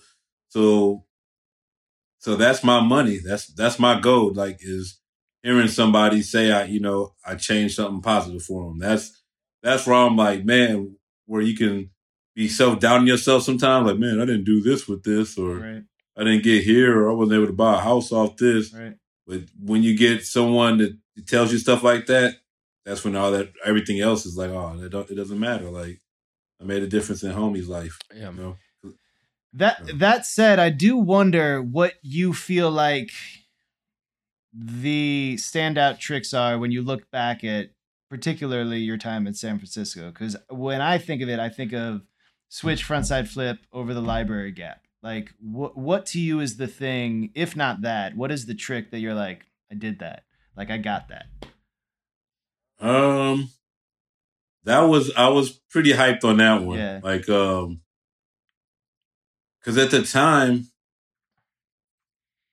I don't know. So, so I would I was trying to trip off of like, okay, what hasn't you know everything's been done, but there was like the library was a spot that I was aware of before I quit skateboarding. Right. So when I started back skating and I was out in SF, I was like, every time I skate there, I would think of. I know most people think of Mike Carroll with that that that the most beautiful line ever. You know what I'm saying? Done all the way across the library. For some reason, you know, I've always been a huge Lavar fan. Yeah. I always Yeah. thought of Lavar in this. uh He had a part in 411 and a lot. He filmed a lot of stuff at the library Mm-hmm. and it was just it was so good and i don't know i always thought that spot looked so amazing and the the, the smaller gap there looked so cool to me so when i got out there i was just like man i gotta get a trick on here Yeah. and like i don't know I, i'm i'm pretty i'm pretty hyped on the switch big heel over the smaller the smaller gap at the library Mhm. because i learned that that was all right so pretty much every other trick you see me do is tricks that i learned as a child Yeah. switch big heel. I had to learn that as an adult, and I learned how to do that trick just so I could do it over that gap. Uh, And I was like, because I knew no one had did it. I Right. wanted, I wanted to really. I always think way, be- way better. I think I'm way better than I am. So I wanted to do the switch big heel. I wanted to do the switch big heel, and I wanted to do it regular too. yeah. God damn. I wanted to do both ways. So I did a switch. And yo, all right, there- there's a funny story on this. There's always always backstories people don't know. So I did a switch and I, I filmed a sequence for it. It was the beginning of turf. It was supposed to like Mike was trying to get it an ad or something. But I think they said I shot it with the wrong they didn't like the photographer I shot it with. So then I went back and shot it again. Cause like I did that switch big heel like seven times. All right. Like- what? like a, a gang a gang of times. Dude, I went there, I remember once there with my roommate and we were just like wasted drinking and stuff. And somehow I just did it first try. He was just like Joey Johnson. He talks the most shit all the time. The most shit talking this motherfucker. And some and, and, I think Dave Rosenberg was there. I don't know. But somehow I did it first try, like wasted. And I was like, what? And I don't even skate wasted. I don't even I'm not that type of dude. I was tripping off that. But so did that, never got used for an ad. I think at the time somebody was wanted to sit on the footage because it was after. Oh yeah, the Switch Big Heel happened after the first my, my turf part came out. So I think LRG or Gold Wheels, both of them were like, all right, don't use that Switch Big Heel. We're gonna use it. Like we're saving this. So I'm like, all right. So then some other video came out. I think the Western FTC came out with, and Lavar did the Switch Big Heel later. Even though they told him like Jabari did it, but he was like, you know, who's Jabari? Like, oh, Lavar. Like it is Lavar. You know what I'm saying? Like Uh, I know he didn't say that. He did, but I'm just like, that's how I am. I'm like, who? That's how I'm. I'm gonna say that to myself. Like, who's Jabari, bro? Right. That's Lavar. so Lavar does it. I think his comes out first. So I was just like, dang, man, like mine ain't even gonna be nothing by the time it comes out. And then I was trying to learn them regular because I wanted to do it regular. And Chico did it did it regular across it. And I think it give me my give me uh, my money, Chico. Right. So I never got a chance to do it regular. And then mine's came out, but I think it came out in like the bonus section of uh yeah, LRG. So I was like, it's it hasn't even barely been seen for real, for real. But Uh, man, I'm pretty proud of how I did that over that. And I landed on one. I landed on one across the big, the big one though. Switch Big Heel across God the big damn. one. And I'm so mad that I never, I, I didn't just keep going back each da- each day after that until I got it. Because I was like, it was it was kind of a battle to get to that point. And I landed on it, and I tried so hard. I was like, buckling my knees, like trying not to fall, trying so hard, and then it shot out from under me. But man, I'm so mad I never went back and got that one. Well, 'Cause- one trick no one's ever going to take from you is switch back 5-0 at third and army 360 shove out i don't know that that's a trick that you got to worry about other people stealing from you And it didn't flop out. It Man, stayed up. it is a stand-up trick man That was fucking sick. That that one took a while. I don't even know what made me want to try that, but I don't know. I was always doing switchback 5 shove it. So I guess I was like, yeah, 360 shove it.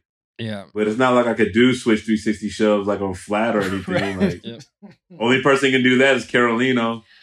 Uh, yeah, I don't know. I, I was I had like tried that a bunch of times and it finally just worked. And I, I was super hyped and and um, I think one of the, the the illest the illest thing was getting props from uh, Wenning. Really Bryant, yeah, he gave me props for. it. He said he had been trying that, and that just like that was a trip for me. Like coming back skating and it's like, what? Like I don't know. I was a huge, I'm a huge fan of Brian Wenning and all that, and I'm like, what? You had been trying that? And I'm like, damn.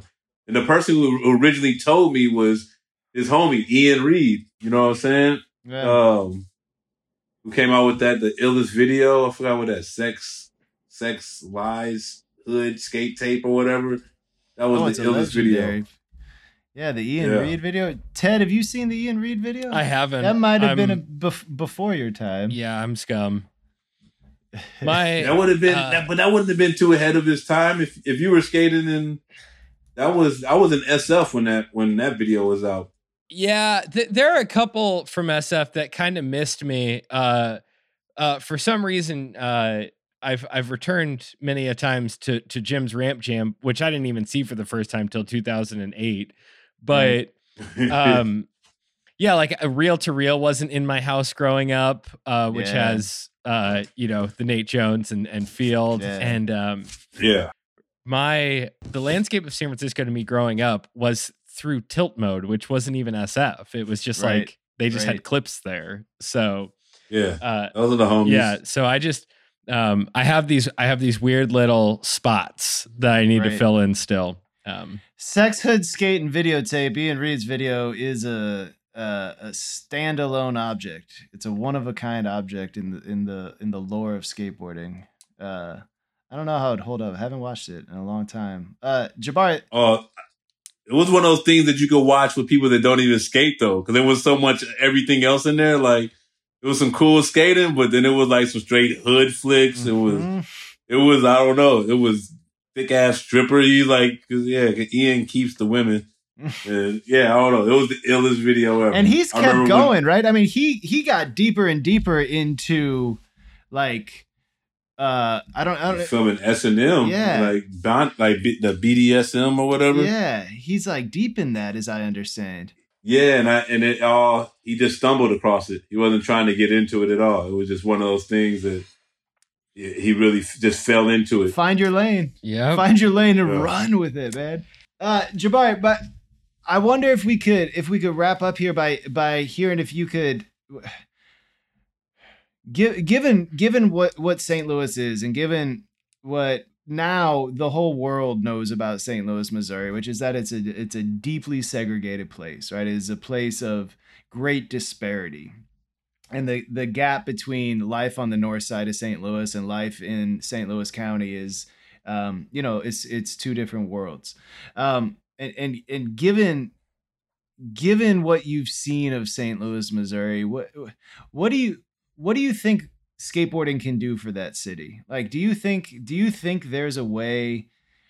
Do you think there's a way that the way that skateboarding has changed uh, can can help a city like St. Louis? Like, is there is there a way that skateboarding can um, play any role in what obviously needs to happen in St. Louis, which is some some pretty serious change?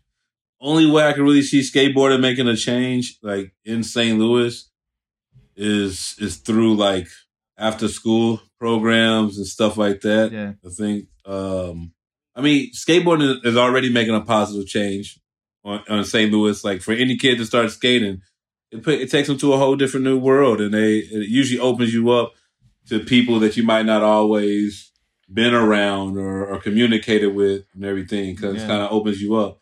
But for like a, I think for like a, a, a big change and everything, I think it's a there's a lot of programs that could be started that are with skateboarding in it that could actually I think reach a lot a lot of children, a lot of kids, and like we all know the Yeah. children are the future or whatever. You know what I'm saying? Like you get them while they're young, man. Like that's that's that's how it is. It takes a village to raise a child. So, um, I've actually when I first moved back, I remember I called Park and Recs and I was like trying to talk to them about you know skate programs, and they pretty much laughed at me. You know what I'm saying? Like, and I guess it's a norm in California, but you know out here they're just like, what the hell are you talking about skateboarding? Like I'm like, Right. yeah. Skateboarding, fool! Like after school programs. This, I'm, I was just like, I don't understand.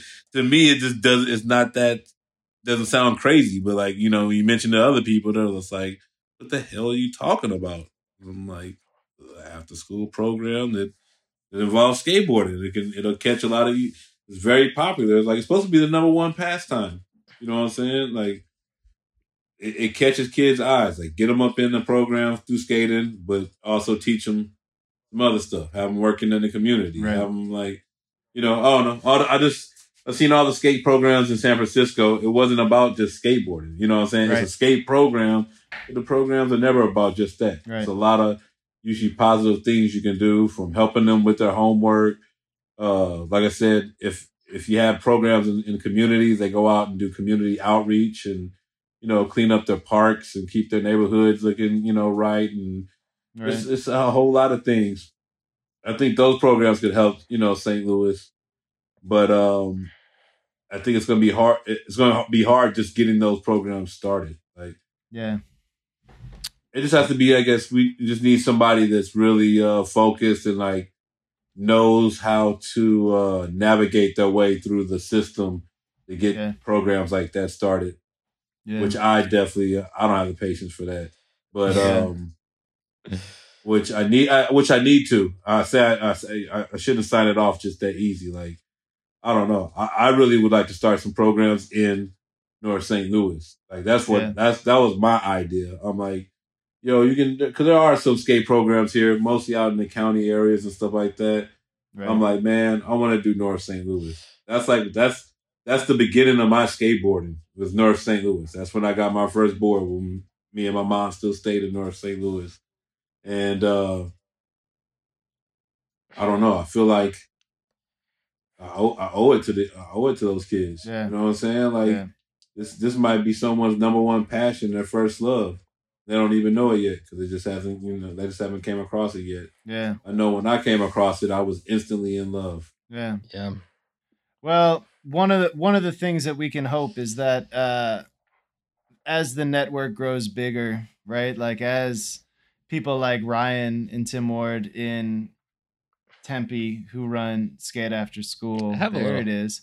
A Michael Warfel logo. That's it. I just started following them. Yeah, I think Warfel did Yeah, that. that's a St. Louis graphic. Yeah, Warf be killing it. yes. we're figuring it out, right? I mean, that's that's one of the th- one of one of the changes of the last decade is that we've we've we've figured out how to speak about skateboarding in such a way that we we've learned to kind of start convincing those folks, right? The people who run the budgets and the people who run the bureaucracy in each of these towns. So maybe the hope is is that the network as the network grows as more and more kids see the benefits that we can start convincing folks. Uh Jabari, man, I can't thank you enough for being here. This has been really, really special for me, um, and and I hope that you've enjoyed it a little bit as well. what Oh yeah, I had a great time. Oh shit! You know what we need, man? Every Yes. week we do we do a trick challenge, and it's funny because a couple weeks ago the trick challenge was, uh, wasn't it no slide up to crooked grind, which is, which is one of those tricks Yes. that you can do. It seems without even trying. Uh, Cause of good old Kiener. Yeah, exactly. It's just a nice rounded ass old ledge. Do you Yeah. do you have a, a trick challenge that you uh would that would not be so exclusive that it would stump everyone, maybe on the sort of intermediate level of trick that you would call out as our esteemed guest uh, to be the next Vent City Trick Challenge? Well, let me ask you this: what what was your last what was your last trick? Uh, I'll, I'll I'll name a few. We've done switch varial heels. We've done mm, backsmiths on quarter pipes or something else. Did we do nollie backside flips God no. or sw- I it hope was not. switch frontside flips? switch frontside flip. Yeah. So they're just kind of in those lines, you know. I would say uh either a regular or fakey heel flip. Have oh, we, did do fakey heel flip. Let's do regular heel Yeah, you- flips. Okay, okay. regular heel Yeah. flips. Yeah, I feel I see I see more people do switch heel flips than regular heel flips. I feel. Yep. Let's go. Regular heel Yeah. flip. And should we should we throw in a pro level challenge? I know Ryan likes to do these pro level challenges, which we could do like a a heel we could do a heel flip Manny as the pro challenge, which is a trick that almost That's a good never one. looks I know good. I've never done the heel flip Manny. I've yeah. definitely never done a heel flip Manny. Randy Placer has, in fact. yeah, well that's Randy. Randy and Kareem Campbell. Mm-hmm. He did on the he did it on the picnic table. All right, there it is. The trick challenge is is a, a heel flip, straight heel, and then the pro level challenge will be a heel flip Manny. Yep. I like like this. I like the way we went with it. Tail breaker. You know, it's a fucked up Yeah. one. The I think people did this before Theotis, but it was probably the first time I like remember talking to my friends at the skate shop about it. Is heel flip nose Yeah. manual. That is Yeah. such a Yeah. that is such like a subtle heater. It is weird. You weird. don't you don't see you don't see it much. No. The regular foot. Like I said, you'll see switch heel To switch fakey Manny. all Yeah, day. yeah. Yeah, but you don't see heel flip nose Yeah. Manny that often. Yeah. That's a good point. Adrian Williams. He has a mean one. Adrian Adrian Williams. is fucking of the video. amazing. Mm. Yes, thank you. Thank you. Very one of the most underrated skaters for real. Like and the nicest dude ever. Is he? Uh, Yeah. I- for real, that makes for real. sense. Wait. that makes sense. I, I've I, I've vi- I've visited SF a, a, a few times, um, Mhm. and multiple times, like years and years apart, like 2007 or six. I must have gone out there to visit Ryan, uh, and then Okay. back in 2009, and then again. uh, There in like 2011 on multiple trips, I have seen him just skating down the street solo, and it is Adrian? Yes. Yeah. It is it is the most inspiring shit. And there used to be this spot that was like black um black ledges that you skated that you skated uh Oh, like yeah, Boost Waller. had. Yeah. Uh one time he he he rolled up when I was skating with uh Preston Harper there and it was uh it, it freaked me out a little bit because I was like, oh, I'm gonna see where he's been skating to. Okay, okay. Uh huh. no, yo, that was that's probably one of the illest things living in San Francisco is just seeing the random people skating by yourself and like, oh shit, that's so and so or that's so and so, and like, and you just mentioned De- Dennis Busenitz. He he would be like from day one when I moved out there, he's always skating solo or with his dog, like skating through the whole city. Mm. He would literally skate the whole city by himself and go from spot to spot, kill it, not fall, like just land everything and then go to the next spot. Which I heard Lavar used to do it like that too back in the day. But that's how that's how it was when I moved to the city watching Busenitz skate. So randomly, I'm on the bus on the Geary, I think. I don't know. I'm on some bus. I'm up here, head on the window, like knocked out, like, and something just made me wake up and look out my window, right?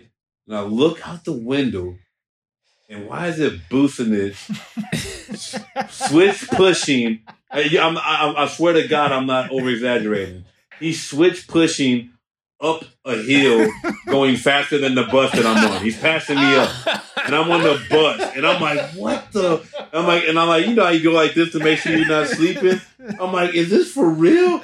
Yo, it's him switch pushing up the hill, and it was it was the gnarliest. It was Van Ness before they redid it. It was so shitty in potholes, and he switch pushing past us on the bus. Oh, Real talk, that's yeah. that's like the superhero cartoon image of Busenitz I have in my mind. I love to hear that. He's the greatest, Fuck, straight up. fuck yeah, dude. Uh, shall we call it? I think we did it. This Yeah. was fucking Man. great. Jabari, truly, man, uh, uh, an absolute treat to have you here. Thank you so much. I owe you. Next time I'm in town, I'll buy you dinner. Uh, hopefully, I can skate by the time next time you get here, man. Shit, Yeah, let's let's do that. Don't rush it back though, man. You know how ankles are. Yes. Yeah, yeah, yeah. They're o- they're old ankles too, so they take a little longer now.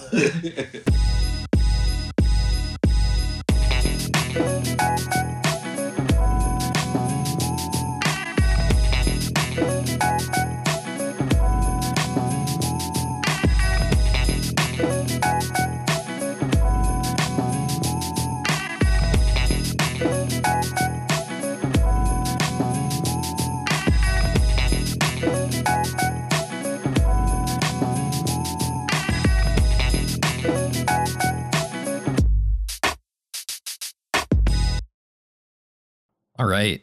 Uh no fun song this week. It's been a it's been a heavy one for the crew. Um but I do want to say thank you to everyone who contributes to the Pro Flow tier on our Patreon page. It it really does help and uh makes the the weekends in, in stuck in editing mode uh much better. And those generous people who help keep the show going and uh, maintain my sanity are Sean Hannafin. Thank you. You're incredible. Sean Doyle, amazing skater, top notch. Lars Garvey Lang Peterson. Thank you. As always, Neil Shoemaker. We love you. Wonderful work. Brian Higgins, one of the best. Stone Friesen, also just a just a great, great soul. Evan Cunningham, thank you for the support. As always, Luke Whitford, Cameron Jimmo, and Betsy Gordon, you all make doing this. Um, it, your generosity means means quite a bit. Um, support the show at patreon.com and uh, thank you again.